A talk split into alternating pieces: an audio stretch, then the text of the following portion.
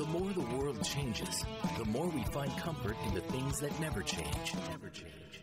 This is Rabbi Daniel Lapin on demand on the Blaze Radio Network.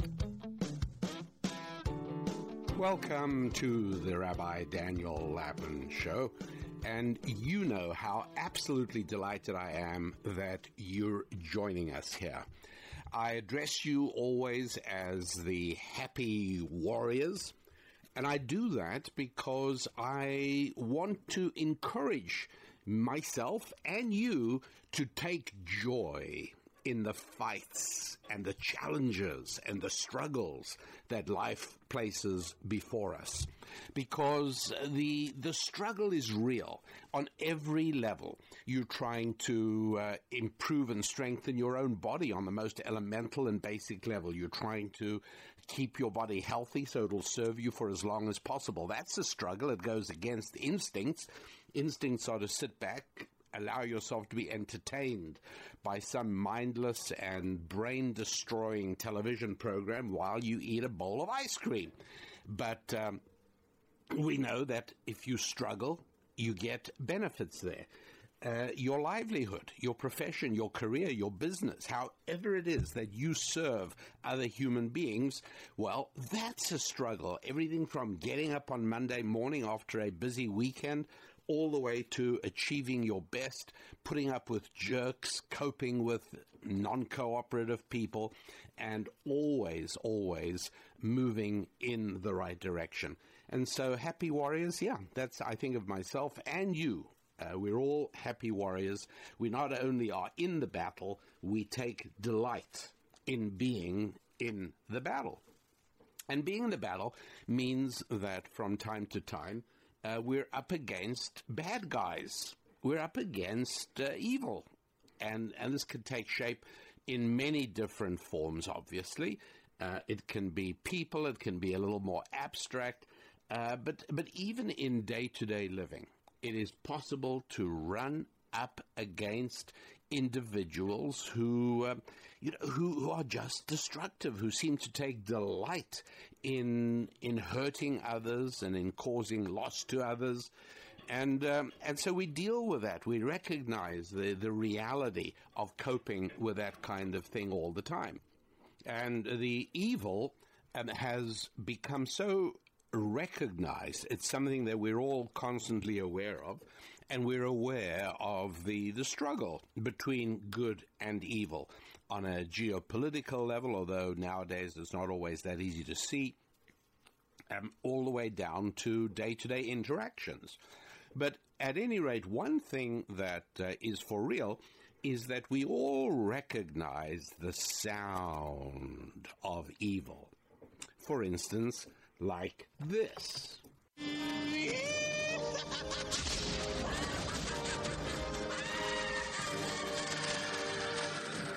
Now, I'm sure those of you who are culturally literate, and yes, I know that the, the last show we did, last week's show, was all about uh, cutting back on entertainment, the damage that entertainment does to us. And so I, I should hardly be rewarding you here for being literate and familiar with all the nuances of entertainment. but uh, but I think that one was a bit of a classic. You'll remember the movie from the 90s, Aladdin, and the evil in Aladdin was uh, personified by Jafar, and of course that was his famous laugh. And uh, at the same time, I'm curious looking at laughter and, and why that evil laugh somehow sends shivers down your spine if you're a you know a seven year old child.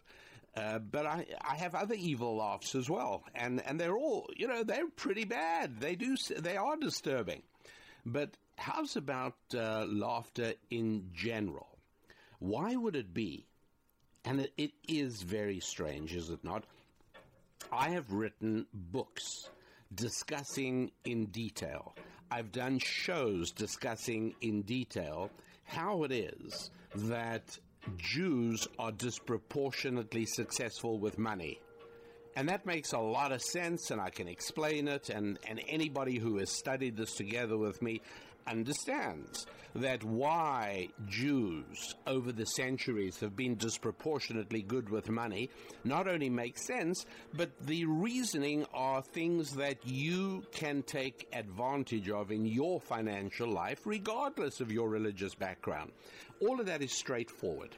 But what is a little bit harder to explain is why is it that if you look at the 20th century in general, uh, the the comedians in America.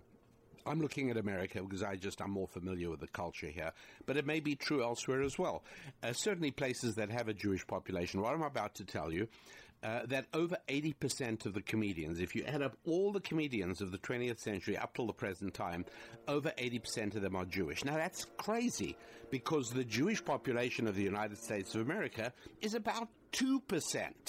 And so we'd expect to find two or three or four. 5% would be double the representation. 80% is in, absolutely incredible. Let me just uh, pick a few from my list out to name. Jason Alexander, I'll go alphabetically, okay? Jason Alexander is George in Seinfeld, Marty Allen, Woody Allen, whether you find these people funny or not, by the way, is not the point. These are people who are professional comedians. Morey Amsterdam, that's going back years and years and years.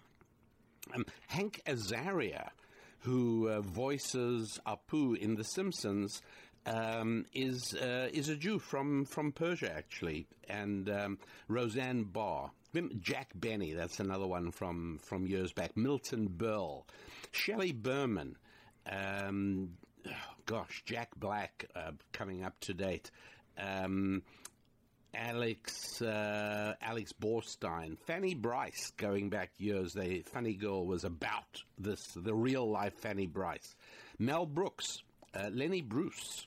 Um, if any people have read about the uh, the, the um, uh, the show, the uh, is it the is it just the Incredible Mrs. Maisel? I think, uh, at any rate, Lenny Bruce features in that. George Burns, the great George, cigar smoking George Burns, lived to over 100. Great comedian. Uh, Red Button, Sid Caesar, Eddie Cantor, uh, Andrew Dice Clay, Myron Cohen, um, uh, Norm Crosby, Billy Crystal, Rodney Dangerfield. Hey, Larry David. All right, he's he's still going strong. Um, Fran Drescher, um, uh, Al Franken, who, again, hardly funny, but certainly made his living as a comedian on Saturday Night Live till he got even funnier and went into politics. Um, okay, who else? Uh, let, yeah, let me just run through a few more because it's a huge list. I'm, I'm leaving out the majority of them. Buddy Hackett, Chelsea Handler, uh, Jonah Hill, um, uh, um, Al Jolson, not not really a comedian, but uh, okay, fine. Uh, Mickey Katz, Danny Kaye, um, Tom Lehrer, uh, ama- an amazing, an amazing, brilliant comedian. Um, who's the guy who plays the Victor Borge? Victor Borge should be on on my list. Jewish as well. Jerry Lewis um, the Marx Brothers, the three Marx Brothers, um, Jackie Mason, Walter Matthau, what a lovely comedian, Elaine May, um, Zero Mostel, Mike Nichols, by the way, big big comedy career. Um, uh, I'm just, I mean, I'm, I'm running, I'm not, the, the list is huge as, as you can imagine. Carl Reiner, Don Rickles, Joan Rivers, Seth Rogen, um, um, um, you know, Adam Sandler. Many, most of these, I think, many of these will be names you know. Uh, there are a lot of these names I don't recognize, but I'm sure many of you would. Jerry Seinfeld, there's one. Garry Shandling. Um, Phil Silvers, remember Sergeant Bilko of years and years and years ago? Um, that was the 1950s. He did Sergeant Bilko in black and white. Uh, Howard Stern, um, is is Jewish, and um, again, you know, uh, I don't particularly care for him, but I do I do admire. He does wonderful interviews. Uh, I, I, don't particularly care for them, but the the quality, the skill of interviewing is outstanding. Jerry Stiller. Um, all right, we're coming to the end, right? Gene Wilder, um, late Gene Wilder, terrific. All right, I think that's enough.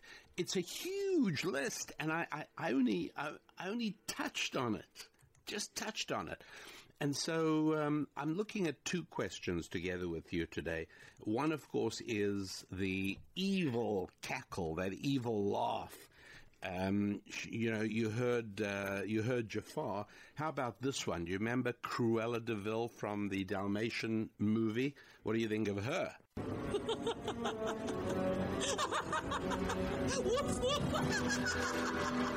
Yes, that's right, Cruella de Vil. So uh, one of them is why? Why is the evil laugh disturbing to us? Uh, so much so that it's always a staple of uh, horror movies, or any time the really bad guys or women come out. Uh, there's always got to be an evil cackle. Why that? And then again, why a disproportionate involvement of Jews in uh, in the comedy entertainment area.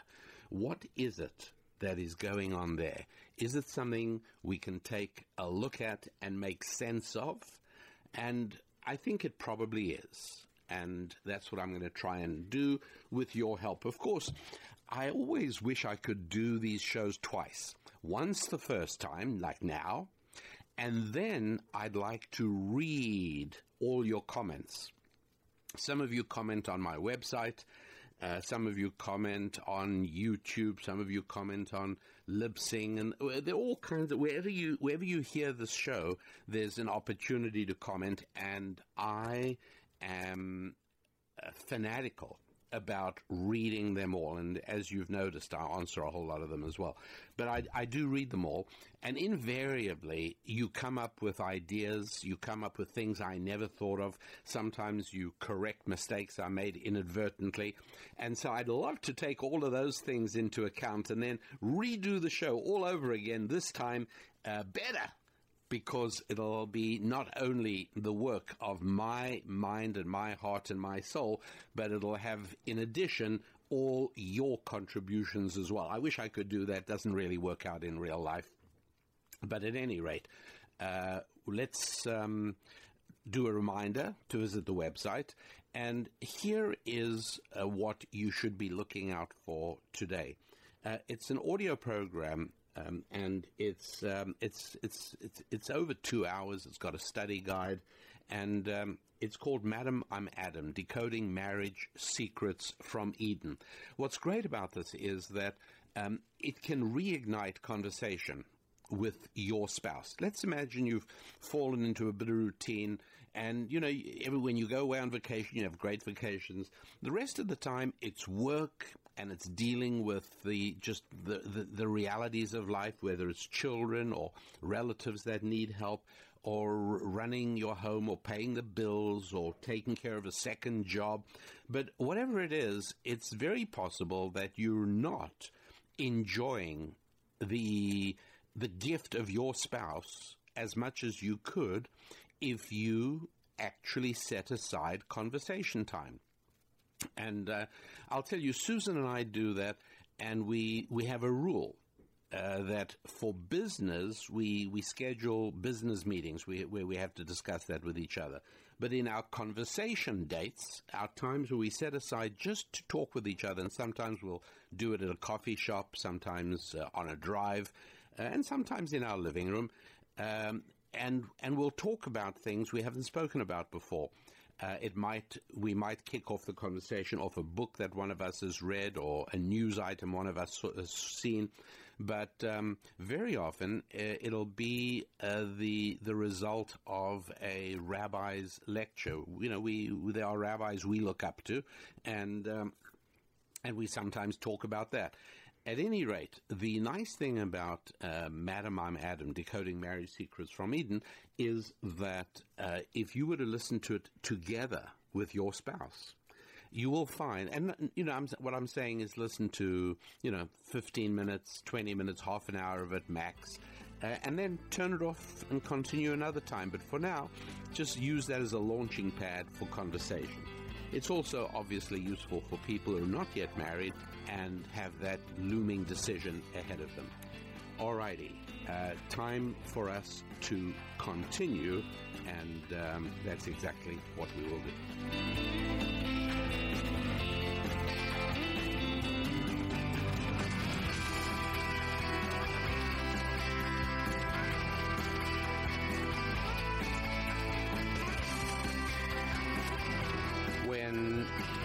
Entertainment began for real in the uh, the early 20th century, uh, we had radio, used to be called wireless, and then, of course, followed uh, eventually in the 1950s by widespread television.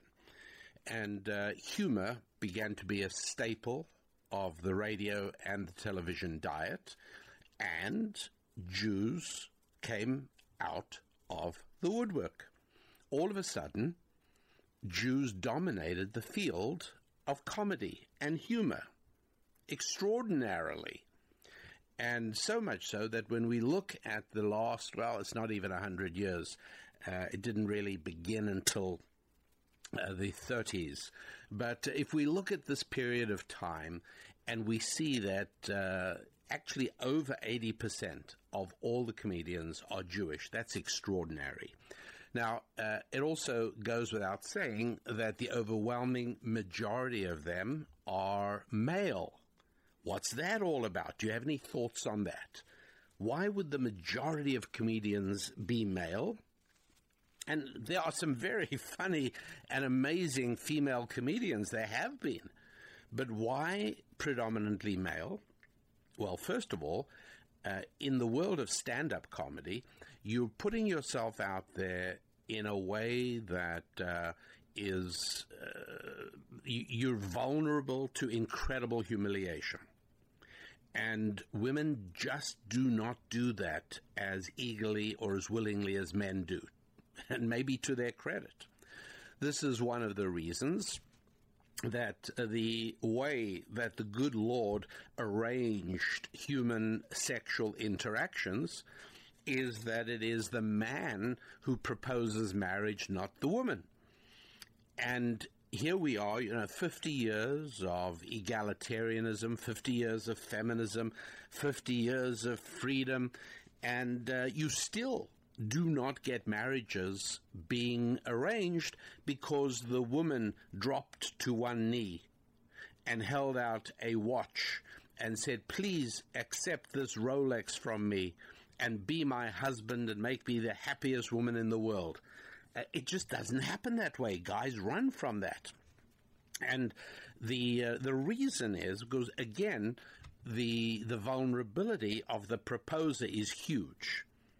Right? It is it is it happens where for a variety of reasons. Uh, again, if I were advising men proposing, I would tell you how to go about this. But for today, uh, there are humiliations where the woman says no, or I need more time, or I'm not ready, and the guy's gone and done this in a restaurant or on the uh, on the video screen at a sports event or at some public occasion, and his humiliation is complete. Um, it's very sad.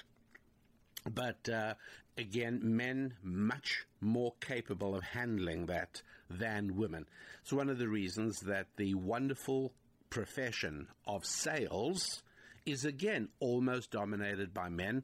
One of the exceptions is pharmaceutical sales. Uh, real, uh, uh, residential real estate is also women, but for the most part, the heavy lifting of the world of professional selling done by men. Why? Because having the phone hung up on you is is humiliating. It it, it takes you down, and men are should be able to discipline themselves to rise above that and to have uh, enough get up and go that they pick themselves up again after having been told no. or you have a door slammed in your face, or a, a, a, customer says, Look, I'm, I'm not buying from you anymore, I've switched to your competitor. These are very difficult psychic encounters, and, uh, and, and men do deal with this a little bit better than women, or should. And men should take pride in their ability to withstand this. I would encourage uh, any man to experience and to even take training in the field of sales to really understand, because that is the cutting edge of business. Uh, I, I wouldn't necessarily recommend it to a woman because I think it could produce in her a, a toughness and a harshness that won't stand her in good stead in some of the more important interactions of life. That makes sense, I hope. But uh, making people laugh is, is very appealing. Uh, professional speakers incorporate humor. Um, sometimes at a party, somebody starts telling a joke, and you know other people join in and start thinking of theirs. But making people laugh is very gratifying. It feels good. Why? Well, let's take uh, a quick look, shall we, at the only biblical co- uh, comedian who is the person who, towards the end of his career, went into comedy? His name was Samson. And if you want to read a bit more about it, you can take a look at the book of Judges, chapter 16. And in verse 25, um, it says, And it came to pass um, when their hearts were good, the, you know, the, this were the Philistines, and they had uh, captured Samson. He was in their prison and they said, Call Samson, that he should entertain us, that he should make us laugh. And they called Samson from the jail, and he did comedy. He made them laugh. And they let him stand between the two pillars of the theater, which was Samson's idea. He had prayed to God for one last bout of strength with which he was hoping to bring the house down. Literally, even though that is an expression from entertainment. And that's exactly what uh, Samson does. I should mention that uh, the two Hebrew words for making them laugh actually vary from one another very slightly and I'll uh, I'll do a thought tool on that topic in the near future. But the, the bottom line, oh, by the way, many of the English translations I noticed use the word that he may make sport for us. Uh, I have no idea. I haven't checked to see if that came from the King James. Whatever it is, it doesn't mean anything. Uh, what it actually says very explicitly, by the way, using the same word as makes up the name Isaac in Hebrew, Abraham's son Isaac, around whom the overwhelming majority of references to laughter in the Bible occur. Uh, Abraham uh, was told he'd have a child. Sarah laughed. Uh, they named Isaac laughter, etc., etc. There are lots and lots of laughter references. And that word for Isaac, which means laughter, is exactly the word used here uh, as for what Samson did, made them laugh and uh, and that is the, uh, the, the the the subject we're talking about. You ready, maybe, for another evil cackle, a, a bout of evil laughter? Do you recognize this one?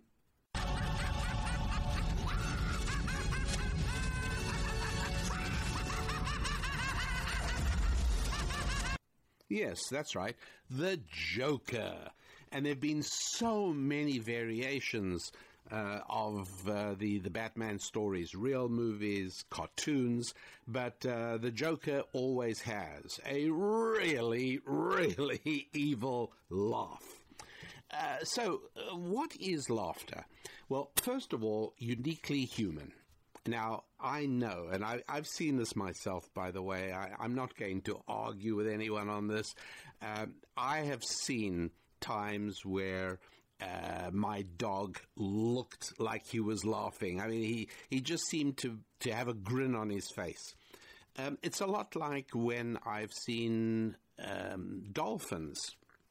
I've had a few of these absolutely blessed days in boating where I suddenly we find the boat surrounded by huge schools of dolphin, and you really get a chance to to to look at them because they come close and they play in the bow wave.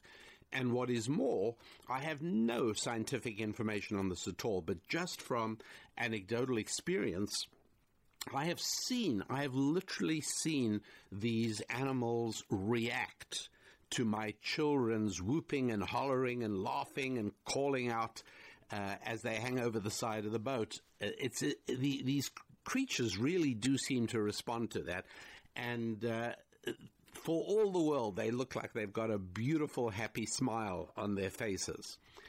Uh, I don't know what animal physiology is and what causes that, but laughter at an idea is a uniquely human uh, behavior. What is the laughter and what is the idea?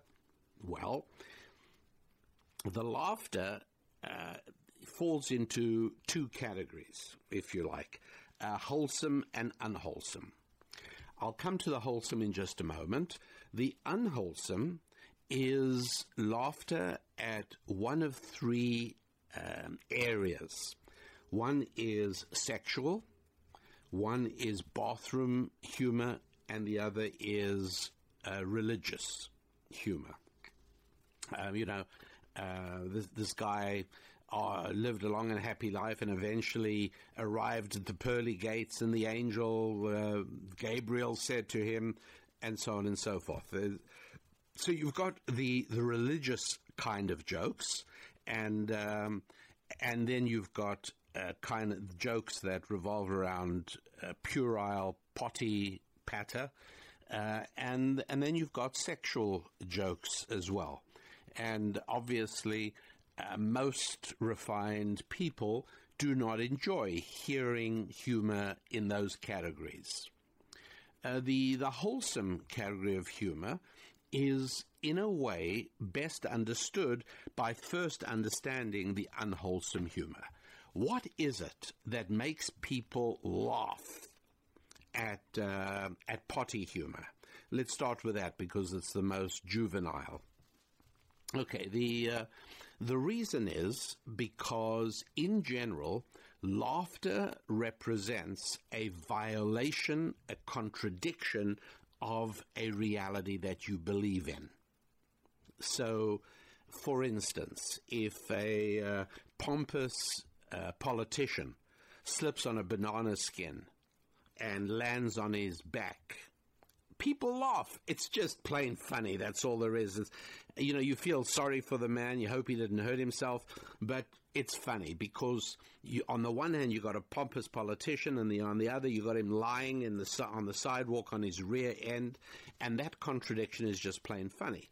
When a, uh, a, a destitute vagrant slips on the same banana skin and falls, nobody laughs. It isn't funny. It's just part of his general lowered condition in life. You know, he's got nothing, and now one more thing, he slipped as well. You don't laugh, you feel bad. It's contradictions. Uh, I always come back to uh, the brilliant Gary, Gary Larson's Far Side cartoons. Um, they're wonderful. I haven't seen them for years, but uh, they're they're wonderful. They're about animals talking and making observations, and they're insightful. They're hilarious. But imagine that um, Gary Larson started writing those cartoons in a world where animals spoke. Now, it wouldn't be funny at all. Or those same cartoons about people saying the same things are not funny. They're only funny because they violate the reality that animals don't talk. See, that, that's what humor is. And so when we examine bathroom humor, it's it's almost um, you know little boyish. It's sophomoric because what's happening is we all know that bathroom humor, that bathroom functions are private. Civilized people go into a small room to carry out these functions. They're not comfortable if other people are around, and it's it's it's totally private. And I've discussed uh, on another show why it is a private function. Okay, and as just a quick reminder, uh, it is because bathroom functions are embarrassing. They remind us of our animalistic side. We feel best, we feel most uplifted, we feel most capable of creativity and greatness when we think of ourselves as being closer to the angels than the apes. But in the bathroom, it's very hard to escape the realization that we've got a very strong ape like dimension to us as well, an animalistic dimension. And so, for that reason, we keep the bathroom functions private, and that is why bathroom humor makes us laugh. Sometimes involuntarily, we feel we feel um, sick at ourselves for even laughing at it, but it's funny because it violates the reality that everybody knows deep in their hearts, and that is that bathroom matters are private, and now we bring it out into the open, and whether it's an embarrassed giggle or a guffaw, we're laughing at that aspect of it. The website I want to remind you of is www.rabbidaniellapin.com. RabbiDanielLapin.com. And please read up about the uh, resource called Madam I'm Adam Decoding the Secrets of Marriage. Decoding the Secrets of Marriage. And uh, the reason I recommend this is because whether you are on the threshold of marriage, whether you are, or somebody close to you is a young man or woman uh, who is beginning to enter that phase of life where we seek out a mate with whom to go through life hand in hand with, uh, very valuable, very worthwhile, because the message they get from the culture is so horribly wrong. For instance, the idea, this romantic idea per- perpetuated by entertainment, uh, that there's only one person in the whole world that's right for you it really is helpful to understand not only that that is simply not true, but why it isn't true. And uh, that and many, many other aspects of understanding marriage come out of the two hour study program, Madam, I'm Adam, Decoding Marriage Secrets from Eden. And you can uh, read about that at rabbidaniellapin.com.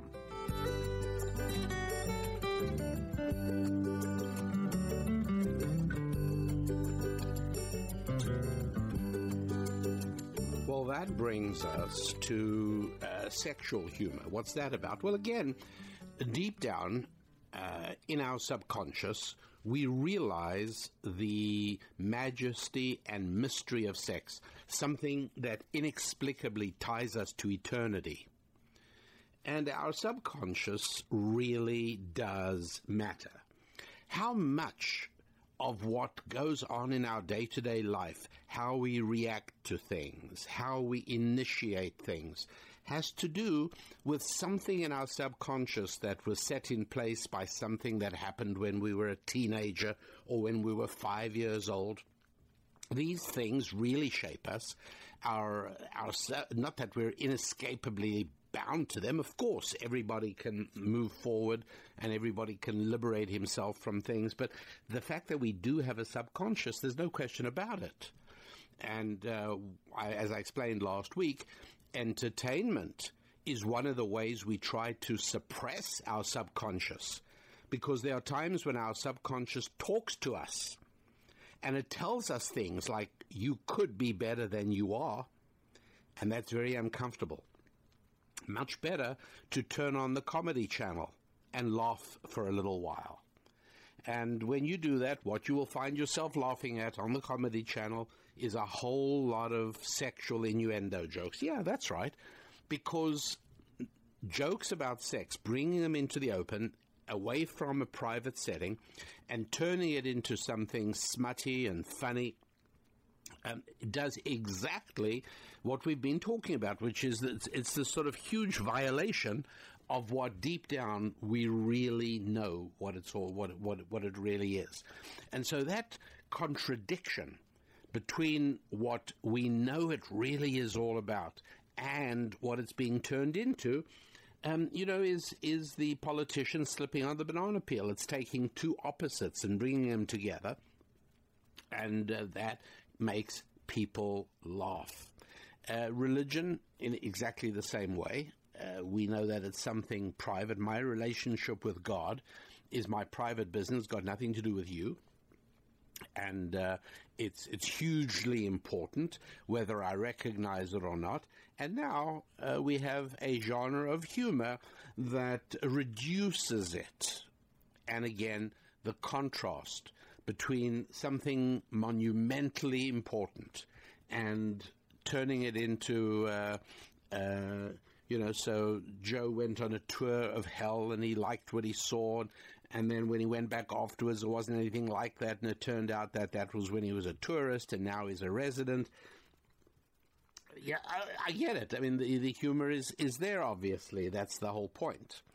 And the thing about humor is that every time we laugh at something wholesome or something unwholesome, we are validating the idea that there actually are norms. Because if there is absolutely no norm of any kind, then nothing could possibly be funny.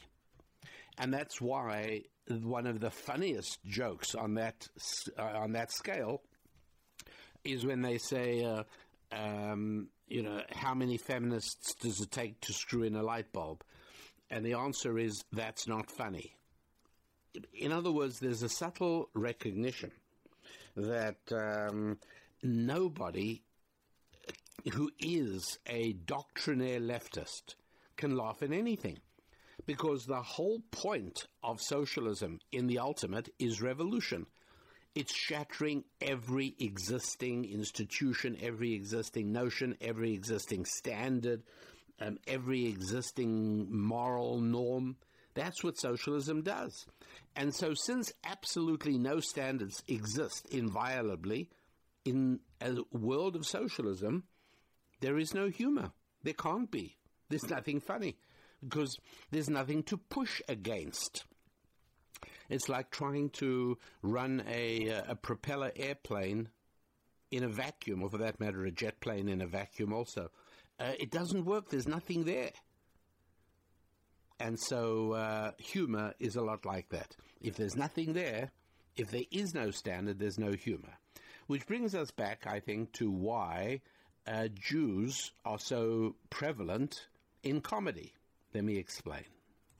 You see, uh, as, a, as a little side excursion, uh, professional wrestling as a sport in the 1950s was pretty much local uh, to the northeast of the country. Massachusetts was, was big in it. And there were, you know, there were different circuits and different promoters, but uh, it was never really huge on the West Coast and in the South. It just wasn't the thing. And uh, then a guy called Jess McMahon got hold of it and started rolling him up, meaning he started uh, building alliances so as that three small uh, wrestling promoters became one. And then eventually, his son Vincent, who's the father of the head, the current head of uh, that wrestling organization, Vince uh, McMahon, and his wife, I think her name is Linda, if I'm not mistaken. But uh, the point is, his grandfather started the business, his father took it over, and then finally he did.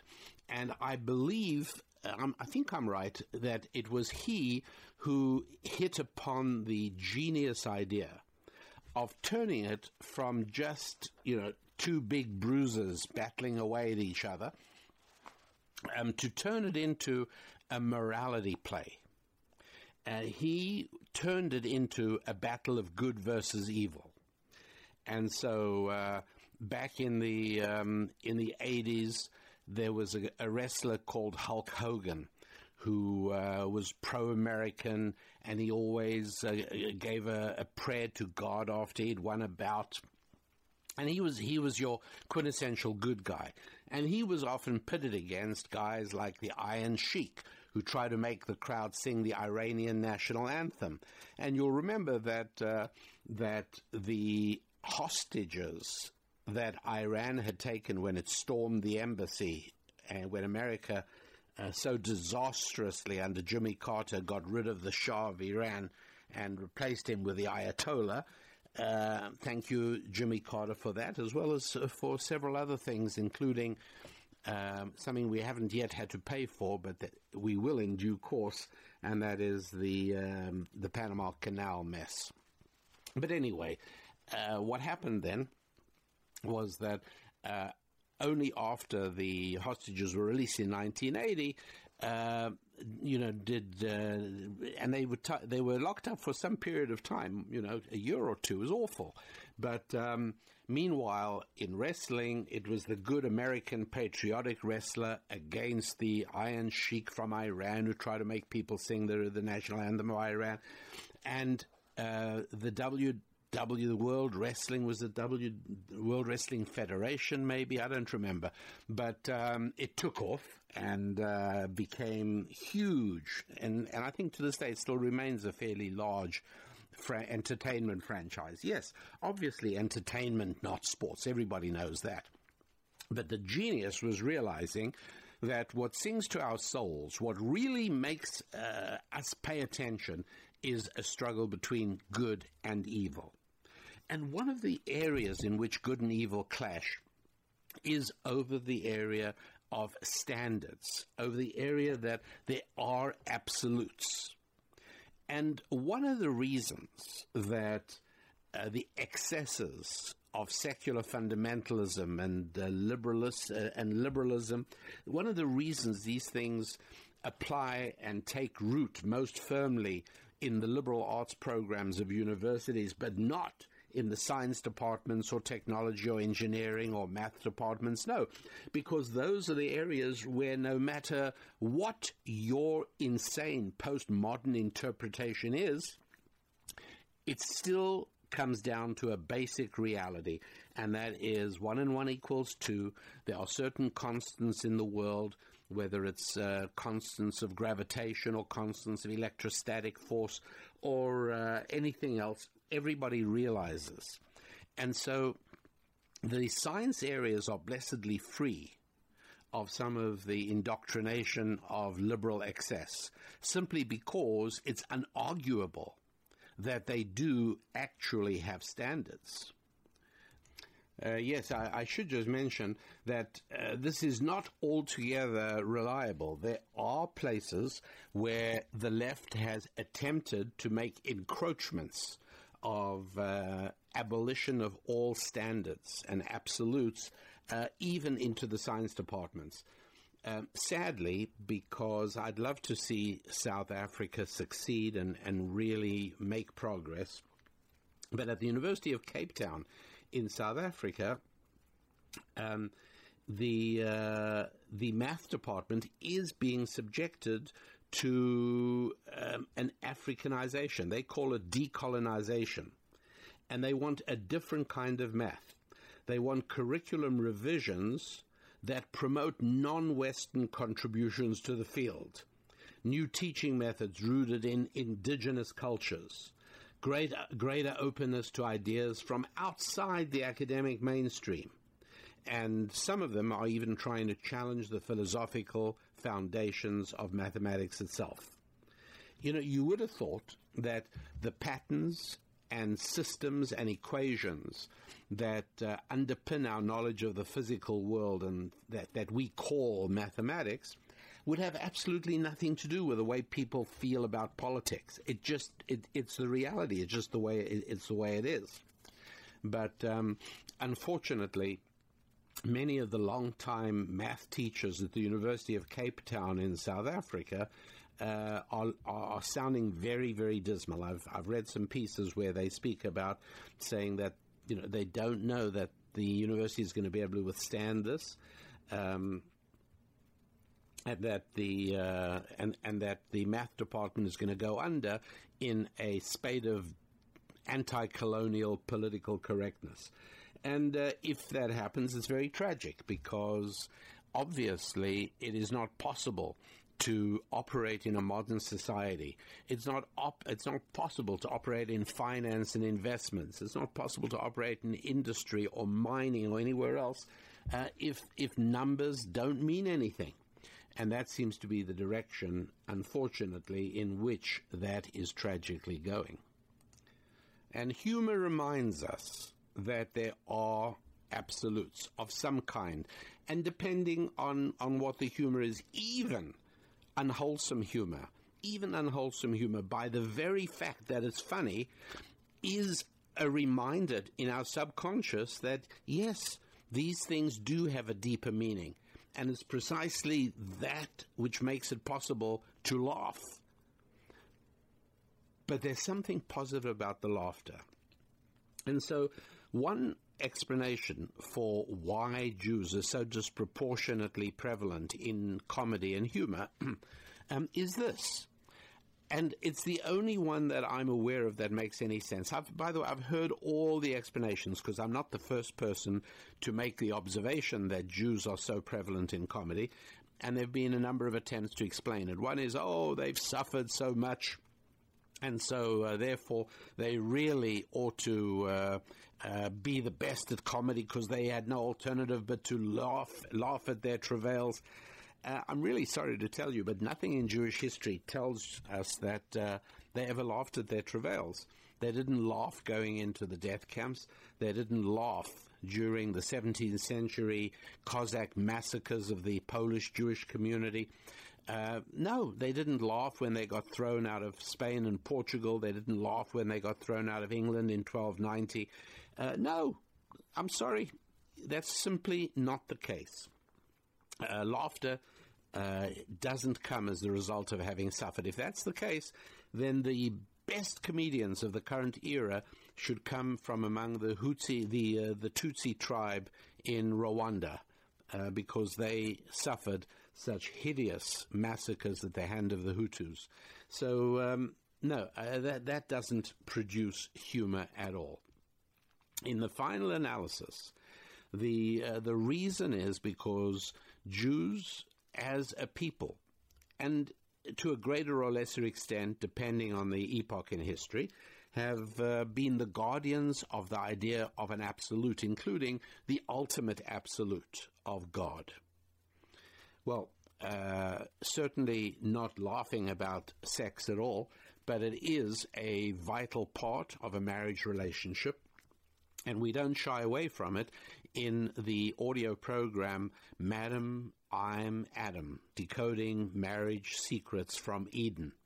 Uh, that, along with many other uh, critical topics that a man and a woman contemplating marriage need to talk about, and a man and a woman who are married, maybe been married for a while, but would still benefit from having uh, an intimate conversation, a, a talk. And uh, and I know most times when a, a, woman says to her husband, "We've got to sit down and we have to talk," his heart sinks and he's trying to think of all the things that have gone, you know, that he's responsible for. Uh, but no, there are times when a husband and wife uh, sit down and have a talk and a conversation about something substantive and meaningful, like absolute values. Um, that there's that there's true value in that. There's something very very powerful and very effective. So uh, do not shy away from it.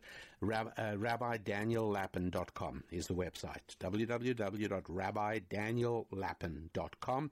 And what you're looking for is an audio program uh, with a study guide. You can download it and it's called Madam I'm Adam Decoding Marriage Secrets from Eden.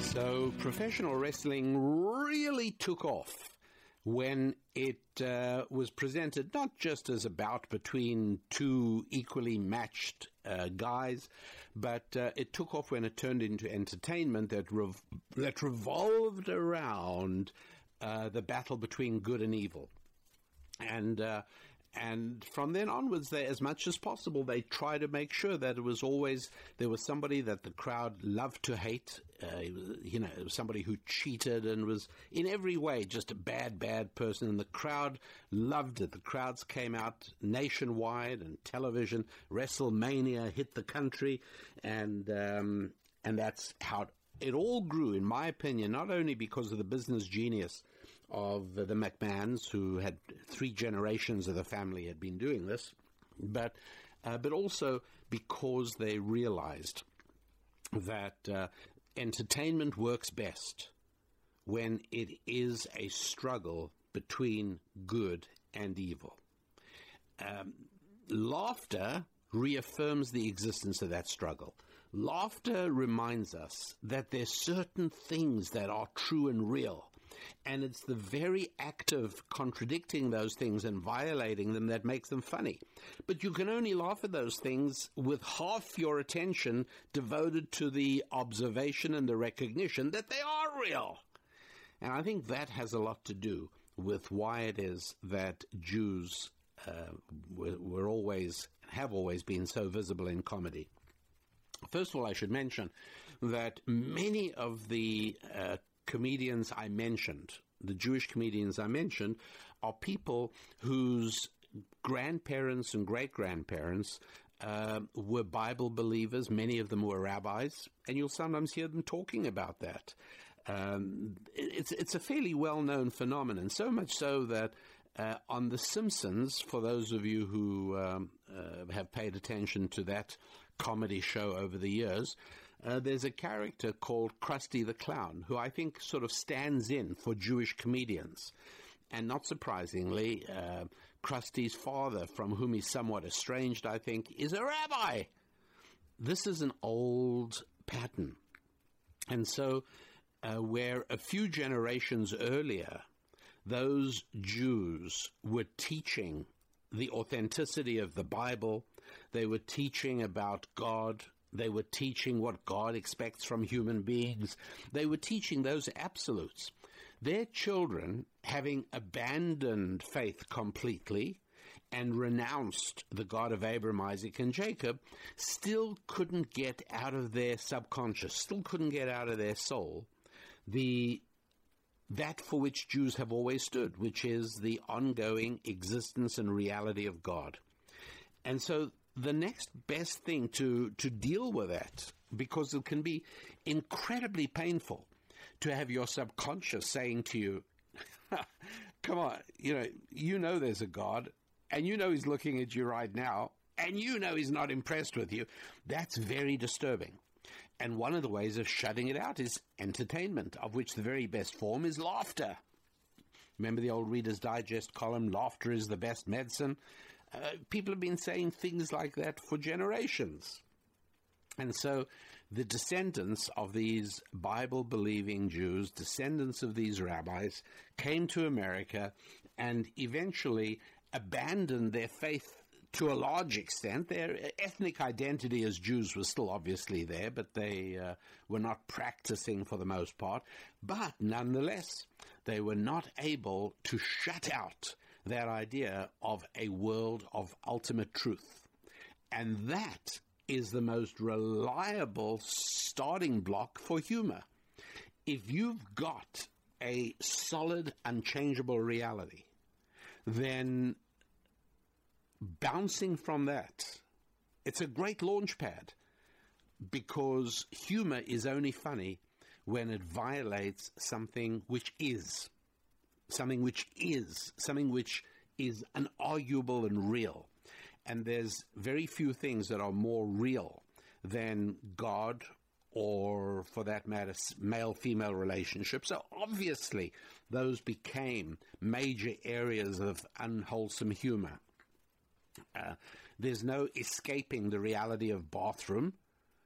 Right, everybody recognizes that. We try and minimize its its uh, obviousness in our day to day life, and we speak about the restroom or the men's room or the powder room, but that's only because we know what it really is, and that makes it a launch pad for humor as well. Now, how about that evil cackle we were talking about? Why is that evil laugh such a staple? Well, let's listen to one more, shall we? I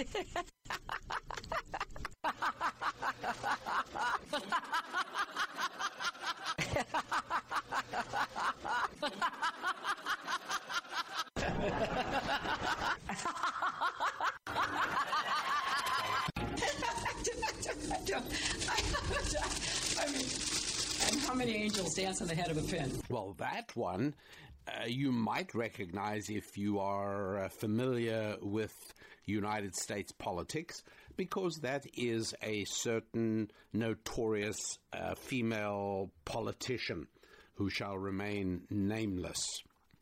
But uh, that is a montage of, of her cackle, uh, which was noted while uh, she ran. It was it was something that people were aware of.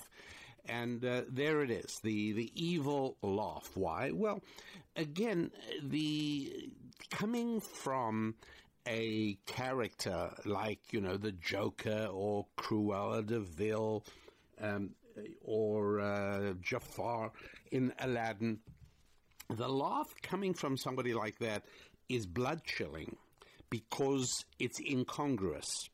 You know, the person is, you know, that evil villain is about to make arrangements to methodically do away with you or going to turn some adorable puppies into a coat. A person is going to be doing something absolutely horrible and they laugh. And that conflict, that huge contradiction between their intrinsic nature and the sound of laughter, which ordinarily speaks to a warm feeling. Uh, you know, when we share laughter with people, uh, one one is one is aware of this surge of good feeling and happiness. Uh, we love laughing together with other people, and uh, you know, you might you, things just might be uh, like that on some occasion when you're with friends, and the laughter is is incessant and uproarious, and and then at the end, you know, with the tears in your eyes, still you shake your head and you say, "I haven't had a good laugh like that for five years," or you know, whatever it is.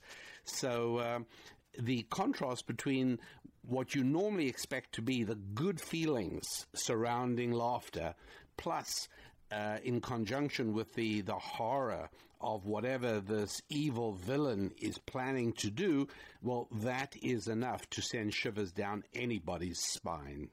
One of the reasons that uh, uh, couples dating so often cite a sense of humor as important um, is for this very reason.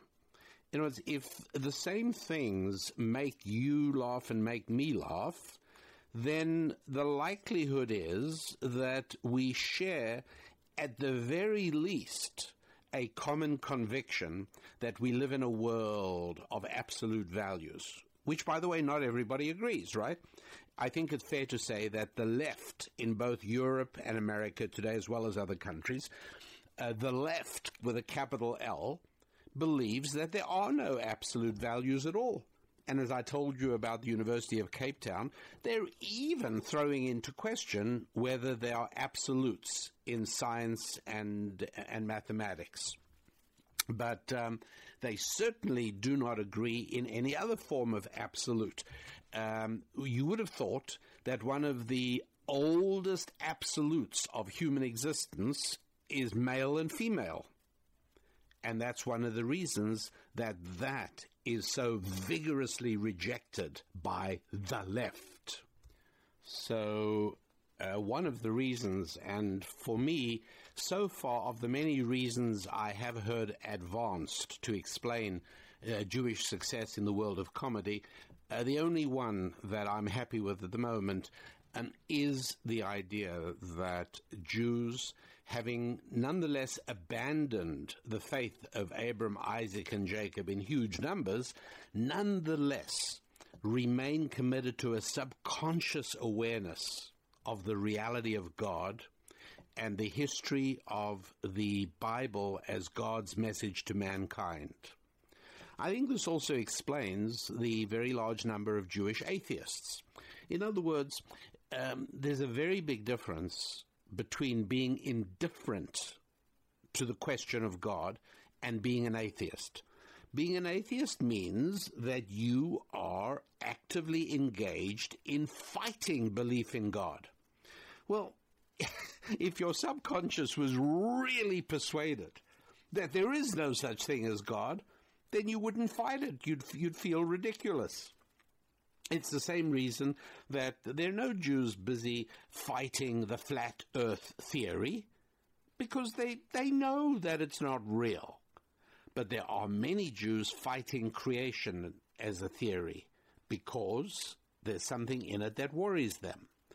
All having to do with the subconscious. We cannot help our subconscious. It is there. Uh, we can work against it when necessary. We can be aware of it when necessary and work around it. But our subconscious is a real thing. And so, uh, uh, Jews' involvement in comedy, yeah, part of the same thing. Uh, a, a restatement that at the end of the day, when all is said and done, there are absolutes in the world. Because if there's no absolutes, there's no humor. And the very fact that there is humor means there are absolutes. And uh, ideally, when two people share the same sense of absolutes, which really should be a prerequisite for anyone getting married. How can anybody think of getting married before checking that you and your intended have the same kind of sense of humor, that you believe in the same sort of absolutes?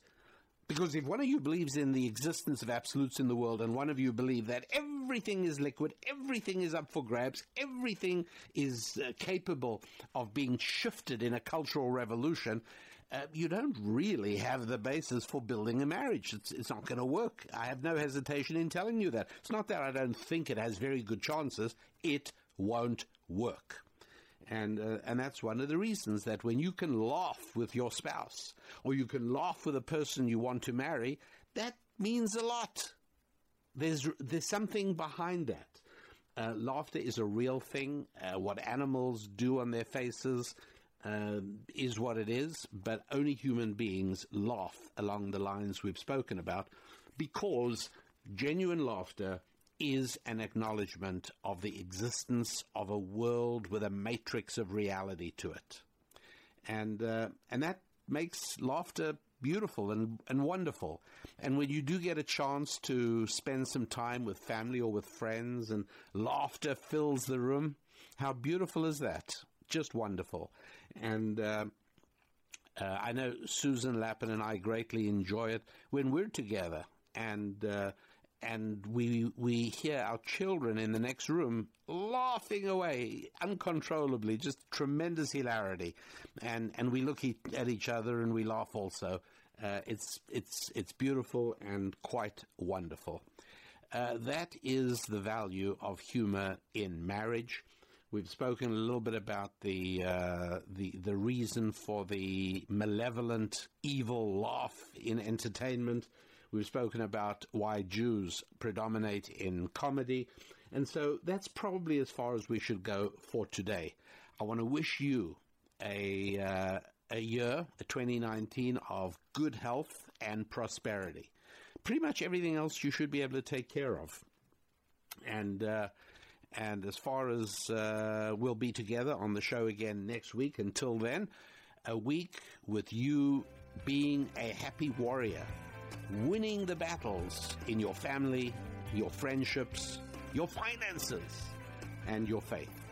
I'm Rabbi Daniel Lapin. Thanks for listening, and God bless.